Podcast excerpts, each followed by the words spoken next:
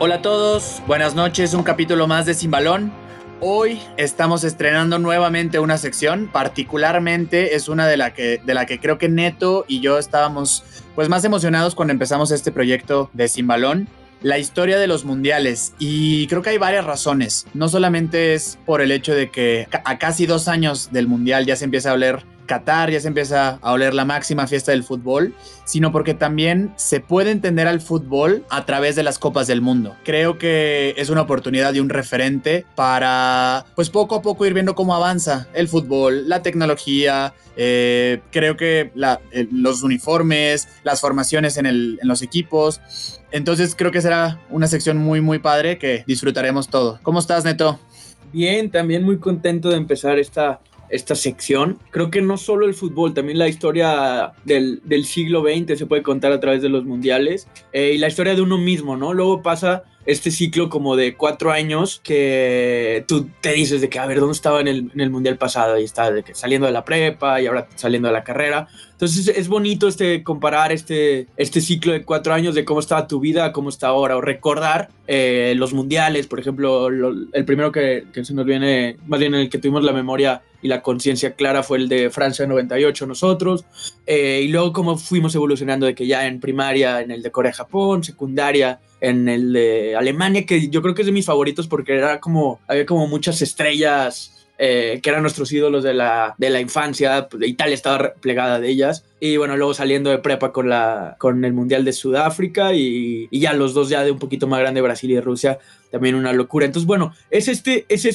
repaso de los mundiales. Estamos a aproximadamente 25 meses de que empiece Qatar. Ya empezaron las eliminatorias en Conmebol y estuvieron bastante locas. Entonces ya también se nos prendió esta mecha mundialista y dijimos, pues hay que arrancar ya, son 21 copas del mundo, entonces pues ahí van a estar saliendo aproximadamente una vez al mes, poquito más, una vez cada 5 semanas quizás. Sí, y pues no nos queremos quedar fuera de esta fiesta que es las Copas del Mundo. Ya huele a Qatar, como bien decía Neto, ya empezaron las eliminatorias. Y pues caminemos juntos, revisemos cómo influyeron las guerras mundiales en las Copas del Mundo, cómo influyó la Guerra Fría en el caminar de las Copas del Mundo. Las revoluciones, hubo un montón de revoluciones en todo el siglo XX. Entonces la tecnología también, cómo influyó en cómo se fue al primer mundial, que va a ser el capítulo de hoy. Pues no tenía transmisión alguna, después ya se empezó a transmitir por televisión y bueno, ya en este siglo llegaron los mundiales de las redes sociales. Las mascotas, las figuras, los goleadores, así que los invitamos, vamos todos de la mano rumbo a Qatar 2022, acompáñanos en esta nueva sección de Sin Balón. Sin Balón, Sin Balón.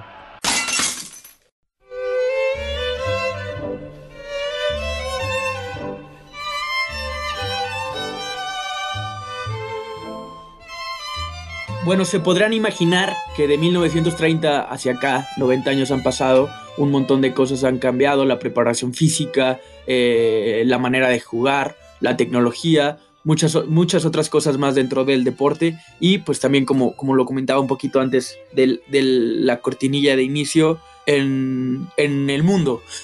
Primero me gustaría hablar de la época premundiales, como la prehistoria futbolera, en donde el fútbol se empieza a jugar en Inglaterra como en los 1860s. En 1904 se funda la FIFA y desde sus inicios traía ya la idea de hacer un mundial de fútbol. Habla con el Comité Olímpico, entonces los Juegos Olímpicos a partir de 1914 y hasta 1920 a 1928, esos 3 Juegos Olímpicos son considerados también como torneos mundialistas, y Uruguay puja mucho para eso porque ganó 2 de esas copas, por eso si se fijan en su escudo de la federación tiene 4 estrellas. Hay una serie de Netflix, El Juego entre Caballeros, que seguro muchos de los que nos están escuchando ya la vieron, pero habla justamente de este inicio del profesionalismo del fútbol en Inglaterra. Inglaterra es justo uno de los más enojados, o de los que más bien de los que pujaban más por hacer la primera Copa del Mundo. ¿Cómo se da esta Copa del Mundo? El Comité Olímpico Internacional en el año de 1928 define que para la siguiente edición de los Juegos Olímpicos en 1932 no incluiría al fútbol dentro del programa de deportes olímpicos. Por lo tanto, la FIFA, molesta, decide emanciparse del torneo de la máxima justa olímpica para organizar su propio mundial. Aquí viene una de las preguntas que nos hacían por ahí en el público: ¿cómo se define a Uruguay como sede del mundial? Aquí hay varias razones. La primera, y como bien lo decía Neto, Uruguay fue campeón olímpico en el año de 1924 en París y en el año de 1928 en Ámsterdam. En ambas ediciones, el cuadro uruguayo se consagró campeón, por lo cual pues era de los primeros consagrados como campeones del mundo, aunque no era realmente una Copa del Mundo. Uruguay, al momento de elaborar su candidatura, dijo que cubriría todos los gastos de hospedaje y transportación de los equipos que decidieran ir al mundial. Muy raro, ahora eso sería imposible que sucediera. Europa, yéndonos un poco al contexto histórico que se vivía en ese entonces, aún no se recuperaba al 100% de la Primera Guerra Mundial, que había terminado 11 años atrás, en 1919. Entonces, vemos como varios factores por los cuales la FIFA, en ese entonces presidida por Jules Rimet, define que el anfitrión de la primera Copa del Mundo fuera el país charrúa. Sí, y siguiendo un poco con el contexto histórico, un año antes había sido la Gran Depresión de 1929 en Estados Unidos. Comenzaban a aparecer las dictaduras de Hitler en Alemania y de Franco en España. Entonces Europa seguía golpeada por la Primera Guerra Mundial y ya empezaban las tensiones que llevarían a la Segunda Guerra Mundial. Mahatma Gandhi impulsaba la Revolución India. Acá en México, Pascual Ortiz Rubio tomaba protestas, seguían todavía la resaca de la Revolución de 1920. En lo cultural, para darnos una idea de cómo ponernos en 1930, Mickey Mouse debutaba en las tiras cómicas y se acaba de descubrir Plutón. Vemos un mundo pues muy distinto al que hoy estamos viviendo. No olvidemos que era la primera edición de la Copa y pues todo era nuevo. A pesar de que ya se tenía la estructura de los Juegos Olímpicos como primer torneo, era muy distinto de la FIFA, también como Mickey Mouse, ellos debutando, organizando su primer torneo. Después de tener la sede, pues se necesitaba definir cuáles serían los equipos que estarían invitados a la Copa. Por primera y única ocasión, para esta Copa del Mundo no se hicieron clasificatorias o eliminatorias como las que hoy estamos viviendo, sino que se invitó a países de todo el mundo para que formaran parte de la Copa. Aquí uno de los filtros pues, más importantes, como lo comentábamos, fue que los países europeos que se habían postulado para organizar la Copa, Hungría, Inglaterra, Italia, fueron los primeros en negarse a ir a Uruguay, argumentando un poco el tema del viaje. Antes los viajes pues no eran en avión como ahora, sino que eran en barco, tardaban casi un mes o más de un mes en algunos casos en llegar a los países sede, pero en realidad era un poco más de una pataleta por no haber organizado el primer mundial en el continente europeo. Entonces, algo curioso que pues hoy sería inimaginable es que el sorteo de los grupos se realizó después de que llegaran los equipos a Montevideo para evitar abandonos. No existía WhatsApp, no existían mails de confirmación, entonces pues el comité organizador estaba pendiente de cuáles serían los equipos que se aparecerían en el puerto uruguayo. Y fue la FIFA inteligente al hacer esto, porque había 16 equipos confirmados, pero solamente llegaron a Uruguay 13. 4 europeos, que fueron Francia, Yugoslavia, Rumania y Bélgica, y 9 americanos, que fueron Argentina, Chile, Brasil, Bolivia, Uruguay, Perú, Estados Unidos, Paraguay y México. La selección mexicana, nada más como un preámbulo, todavía no era profesional el fútbol acá en México. Se formó con el entrenador Luque, un andaluz que era entrenador del Club Germania, uno de los más dominantes en la época del amateurismo.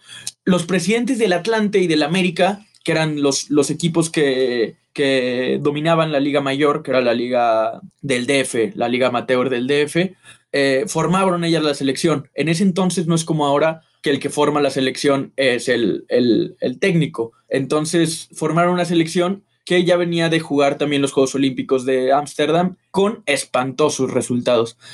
Bueno, aún así se forma este plantel, salen de Veracruz, toman una ruta bastante rara a Nueva York, ahí juegan un partido contra un equipo local y bueno, menciona la nota que adquirieron balones. Eso nos habla un poco de las prioridades de aquel entonces. De Nueva York salieron en un viaje de 26 días en un barco de vapor hacia Río de Janeiro, En este viaje de 26 días no pudieron ni siquiera entrenar, no hicieron nada con balón porque se volaba de la cubierta. Todo sin balón, ¿no? Todo sin balón, desde ahí empezó. Pero hacían entrenamientos como calistenia, salto de cuerda y trote. Ponían, esta historia también está bonita porque nos pone otra vez como de cómo han cambiado los tiempos. Ataban un balón del mastil y llegaban a pegarle y a cabecear, y ese era su entrenamiento. ¿Qué hubiera pensado la Volpe? ¿Te acuerdas que juntaba la selección como 2 meses antes? Los campamentos de Navándaro, ¿no? Sí, o sea, sí. Ya tendríamos una Libertadores. Quitaba a todos los jugadores de Chivas ya en semifinales. Sí, y esta parte de los preparadores físicos actuales, pues imagínense el reto de mantener preparados físicamente a un equipo para llegar al otro continente 30 días después, poner en las plataformas de los barcos, hacer calentamientos, pero pues muy sencillos. Entonces, todos estos factores del cansancio que experimentaron los europeos, y me encantaría decir que México, y que por eso no nos fue tan bien, pero todo este cansancio se verá reflejado poco a poco en quiénes fueron los equipos que avanzaron a las últimas rondas. Vamos con paciencia, que lo vamos a ir platicando. El balón y el trofeo. El balón siempre en los últimos mundiales pues ya es un evento aparte, ¿no? Hay eventos de develación de cuál será el balón oficial, el Jabulani, el Roteiro en alguna Eurocopa. Ya tenemos como que nombres, el Fevernova en el 2002, nombres como muy, muy clave. En este entonces se jugó con 2 balones en el Mundial. Uno se llamaba Tiento y el segundo era el Modelo T. Los 2 balones eran rústicos y eran de cuero. Aquí frente a nosotros tenemos las imágenes de los balones y pues se ven prácticamente amateurs. Hoy sería impensable jugar con alguno de estos. Imagínate un balonazo con uno de estos en la entrepierna, mojada, algo así. O sea, sería fatal. Al trofeo, uno de los mitos que yo lo tenía personalmente era que el trofeo desde entonces se le conocía como Copa del Mundo Jules Rimet. En este punto no se le conoció así, sino únicamente como Copa del Mundo. A partir de 1946 se cambia el nombre a Jules Rimet o más bien en honor al expresidente de la FIFA. Y máximo impulsor de las Copas del Mundo, fue el que más pujó porque se realizara este torneo. Las sedes, a diferencia de que hay muchas ciudades como sede, acá todo se realizó en Montevideo en 3 estadios. El Estadio Gran Parque, que sigue jugando ahí Nacional de Montevideo, Estadio Pocitos y el Estadio Centenario, que no estuvo listo para la inauguración, y hasta el 6º día de la competencia es que se pudo utilizar, también viendo cómo eso sería impensable ahora mismo. El Estadio Centenario es un estadio mítico, que hasta el día de hoy sigue siendo el estadio más importante en la historia de Uruguay, y estando ahí se siente la vibra, se respira historia. Es un estadio muy viejo, no con las comodidades y facilidades que tienen los estadios acá la mayoría de los estadios acá en México, pero es un estadio donde se respira gloria, donde se respira historia futbolera. Ahí estuvimos en 2011, justo Neto y yo, los únicos que nos animamos a cruzar de Argentina a Uruguay. Y de hecho, ahorita que comentas de que hasta el 6º día se pudo utilizar el Estadio Centenario, originalmente estaba pensado que todos los partidos, los 18 partidos de esta Copa del Mundo, fueran celebrados ahí. El Estadio Gran Parque y el Estadio Pocitos realmente entraron como una emergencia ante las lluvias que no dejaban estrenar el Estadio Centenario, y así el Estadio Gran Parque hoy tiene todavía una placa en donde se dice que ahí se jugó el primer partido de Copas del Mundo. ¡Qué magia de los uruguayos! Y el primer partido de la Copa del Mundo tuvimos ahí el honor de que fuera México, pero también el deshonor de que fuera la primera derrota. Tenemos muchos récords negativos en Copas del Mundo porque de 1930 al 70... al 66, íbamos a dar vergüenza. Entonces, esta fue la primera de ellas. El partido inaugural fue Francia contra México en el Estadio Pocitos y ganó Francia 4-1. El único récord positivo que tiene México de ese partido es que se metió el primer gol de penal. Fue Manuel Rosas, que al final del torneo terminaría anotando 2 goles, el que pudo lograr este gol. Los otros 2 miembros del grupo eran Chile y Argentina, que a la postre sería finalista. ¿Cómo le terminó de ir a México después de aquel 4-1 con Francia? pierde 3-0 con los chilenos, y después en el que dicen que fue el mejor partido de México en aquel mundial, se pierde con Argentina 6-3. Y bueno, recordemos, eran 13 equipos, había 4 grupos divididos, un grupo era de 4 integrantes, el de México que ya lo repasamos, otro grupo, y los otros 3 grupos, perdón, eran de 3 equipos. Antes las... Claramente el de México era el grupo de la muerte, ahorita que repasemos los demás.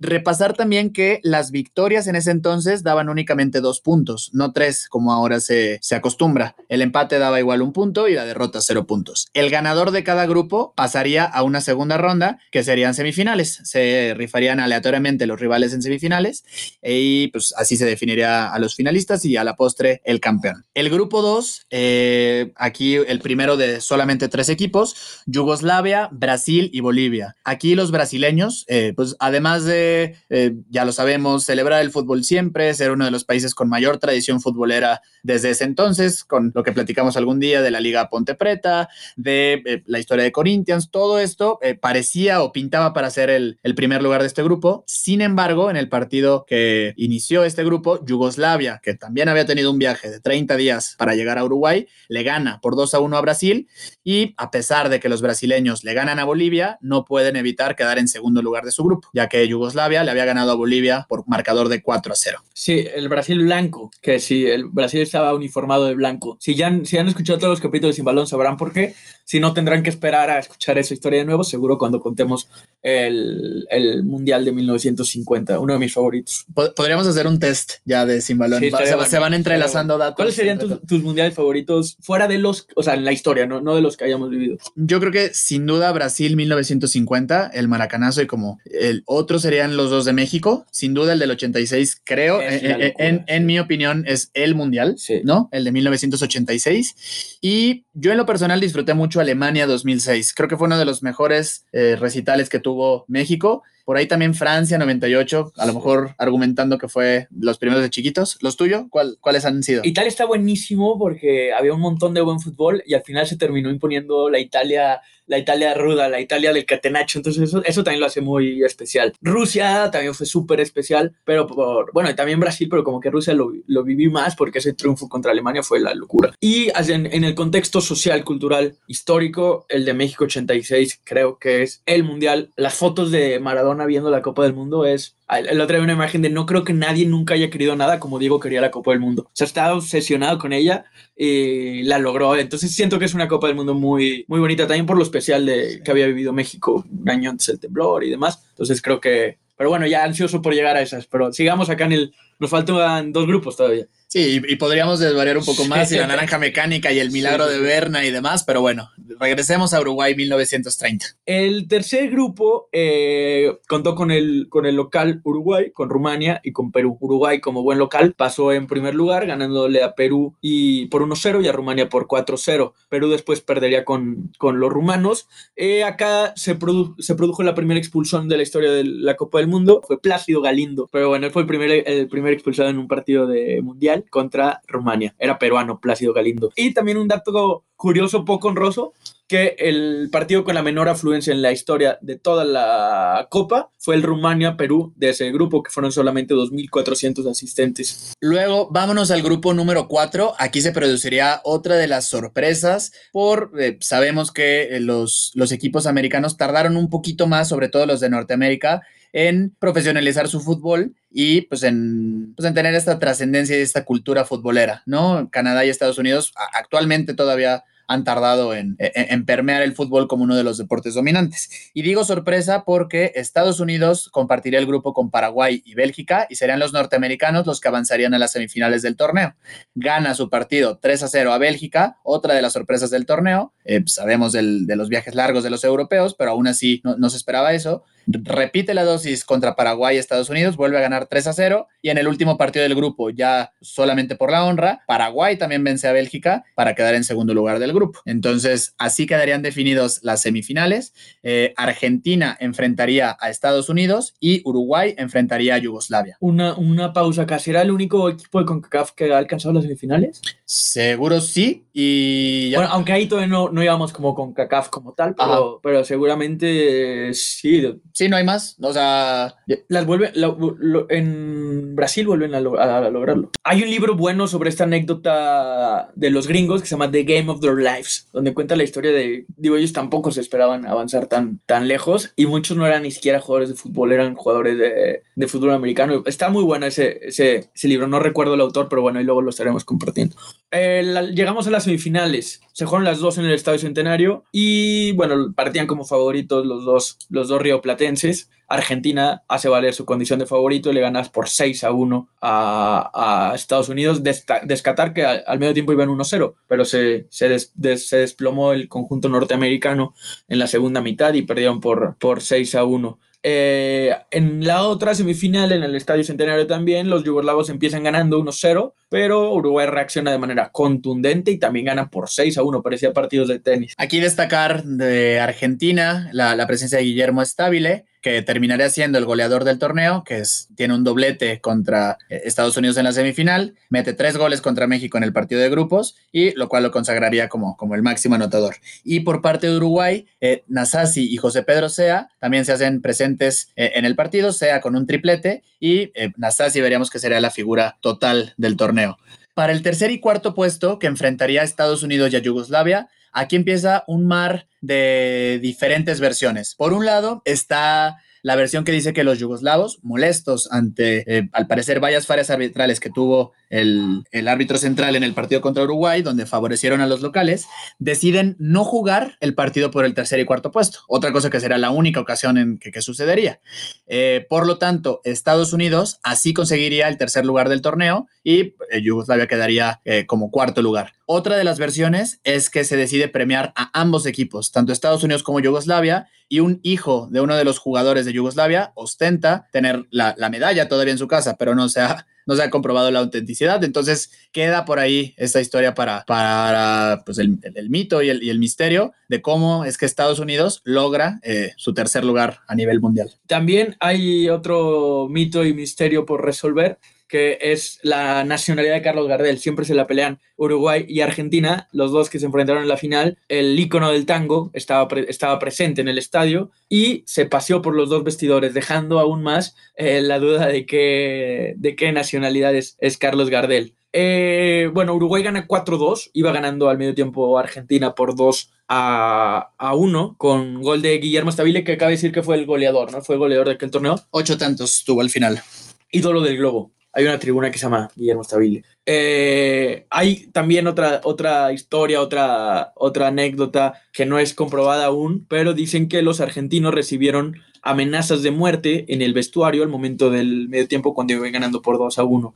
Esto lo declaró Fernando Paternoster, defensor de la selección argentina, que en el descanso dijo: mejor que perdamos, si no aquí morimos todos. Ese partido registró una entrada de 93,000 personas para ser por mucho el partido con más asistencia en este mundial, y que duraría varios años hasta justamente el Mundial de 1950 con este récord. Y bueno, aquí, a pesar de que los argentinos habían ido 2-1 arriba en el marcador, viene una de las anécdotas que a mí me parecen de las más curiosas. Como lo decíamos al inicio del capítulo, había 2 balones, el Tempo y el Modelo T, que serían pues los elegidos para jugar el torneo.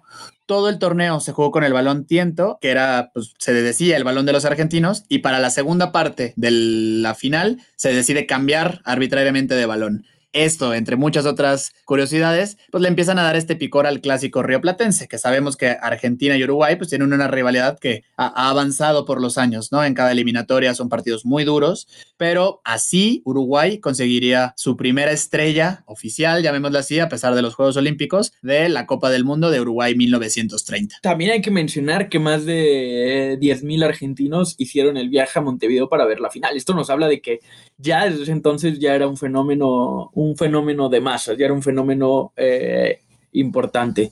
Uruguay contó con el jugador Héctor "El Manco" Castro, que pues parece chiste, pero esa anécdota ha sido el único jugador que realmente no ha tenido una mano en un partido de fútbol. No tenía la extremidad derecha y la extremidad superior derecha, y pues incluso anotaría uno de los goles en la primera final de Copa del Mundo. Y también digo, hay anécdotas donde un defensor de Argentina, Luis Monti, fue amenazado de muerte, dicen que por espías del régimen fascista de Benito Mussolini, y el propio, o sea, para convencer al propio Monti de después jugar para la selección italiana. Y de hecho lo hizo, el Mundial de Italia 34 lo jugó con la selección italiana. Entonces son estas de... Es padre, bueno, no padre, pero es importante ver cómo ya se caldeaban emociones, ya se caldeaban los ánimos desde hace 90 años en los partidos de Copa del Mundo. Ya después se convirtieron en un fenómeno de millones de gentes, pero bueno, acá ya era un partido, yo creo que para ese día ha sido el partido más importante en la historia del fútbol. Ya después vinieron más, pero... Vámonos a curiosidades de esta primera Copa del Mundo. Algunas ya las mencionamos. El primer gol de los mundiales fue de Lucien Laurent, que viene en el Francia-México. Fue el primer anotador del gol. El primer doblete de un jugador en los mundiales fue Machinot, en el partido también de Francia contra México. El primer autogol de los mundiales fue del mexicano, Manuel Rosas, contra Chile. Este honor no creo que sea tampoco muy honorífico para su carrera. El primer gol de penal en los mundiales fue obra del mexicano también, Manuel Rosas, contra Argentina. Entonces, creo que sí está bueno. El estadounidense Bert Paternoster fue el primer jugador en marcar un triplete en los mundiales. Esto fue en el duelo contra Paraguay. Uruguay sería el primer campeón del mundo, y ahí habrá que revisar cuántos hubo. El primer campeón del mundo que ganó todos sus partidos. Vayamos ya a checar números finales. Jugaron 13 selecciones, hubo 18 partidos, se anotaron 70 goles, hubo 590.549 espectadores. Esto nos da un promedio como de 30.000 por partido. Para esos años es una locura. El total de goles, perdón, el promedio de goles por partido fue de 3.9, algo altísimo, ¿no? Sí, altísimo, pero también hace mucho énfasis, o como evidencia mucho, el estilo de fútbol que se practicaba antes. Algo que no hemos hablado es las formaciones de Uruguay, de Argentina, mismo México, Francia. Todas tenían máximo 3 defensores, 5 elementos en la media cancha, 2 atacantes. Era un fútbol mucho más ofensivo, que priorizaba 100% el ataque y pues que tenía muchos descuidos en la defensa. Entonces, esta cifra de 3.9 responde directamente a eso. Ya iremos viendo cómo evoluciona. Creo que valdrá la pena este dato irlo revisando en cada una de las copas para ver, por ejemplo, en Rusia 2018, cuál fue el promedio de goles. Cómo el fútbol ha tenido estos vaivenes entre los estilos. El goleador de la Copa, ya lo mencionamos, Guillermo Stabile de Argentina, realizó 8 anotaciones. La figura del torneo fue José Nasazzi, en un equipo con atacantes muy capaces. El capitán de Uruguay sobresalió gracias a la solidez que otorgó al equipo charrúa. Y el técnico, Alberto Suppici, fue el primer técnico campeón de una Copa del Mundo. Él era uruguayo, y aquí, fíjense a este dato que iremos repasando, pero todos los técnicos que han sido campeones del mundo han sido de la nacionalidad del equipo que ha sido campeón del mundo. Repasen poco a poco el que gusten y verán que no miento, lo iremos repasando poco a poco. Esperemos el Tata Martino rompa ese...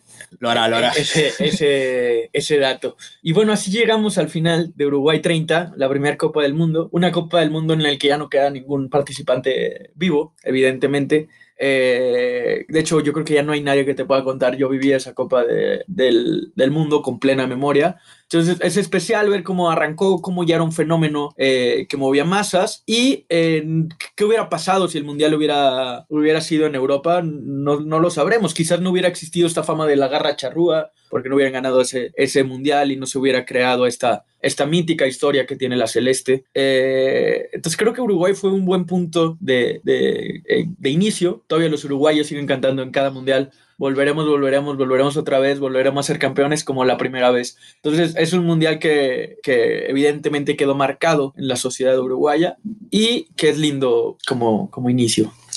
Se me puso la piel chinita de recordar a los uruguayos cantando esta canción, y al final pues dicen, puede ser el más campeón, pero o superar varias veces. Ahora que Rafael Nadal, cambiándonos de deporte un poco, igualó a Roger Federer en número de Grand Slams ganados, pero Uruguay será el único que fue el campeón por primera vez, ¿no? Esta Copa del Mundo muy linda, nos ayuda a entender un poco el fútbol y el contexto histórico que ya platicamos. Estaremos repasando, como les comentábamos al inicio, todas las copas del mundo hasta llegar a Rusia 2018, y luego hacer un preámbulo para un gran preámbulo para Qatar 2022. Iremos sacando estos capítulos cada 5, máximo cada 6 semanas para pues que juntos vayamos caminando por todas las historias de los mundiales y empezar a repasar el milagro de Berna, la Argentina campeona del mundo en el 78, la mano de Dios, ya los partidos de México más recientes, las derrotas icónicas que hemos tenido y pues también pintar pues una esperanza para este mundial que se avecina. Les recordamos seguir nuestras redes sociales en Twitter, en Instagram. Agradecerle enormemente al periódico AM, en el cual hemos tenido un aliado que necesitábamos para ampliar y hacer llegar a más personas las historias de Sin Balón. Así que pues seguiremos avanzando. Neto. Pues nada, nos vemos dentro de unas semanitas para Italia 34. Italia metida en un régimen completamente fascista que terminará siendo campeona. Coincidencia o causalidad. Pero bueno, pues muchas gracias. Nos acompañarán por este lindo camino mundialista que será muy entretenido.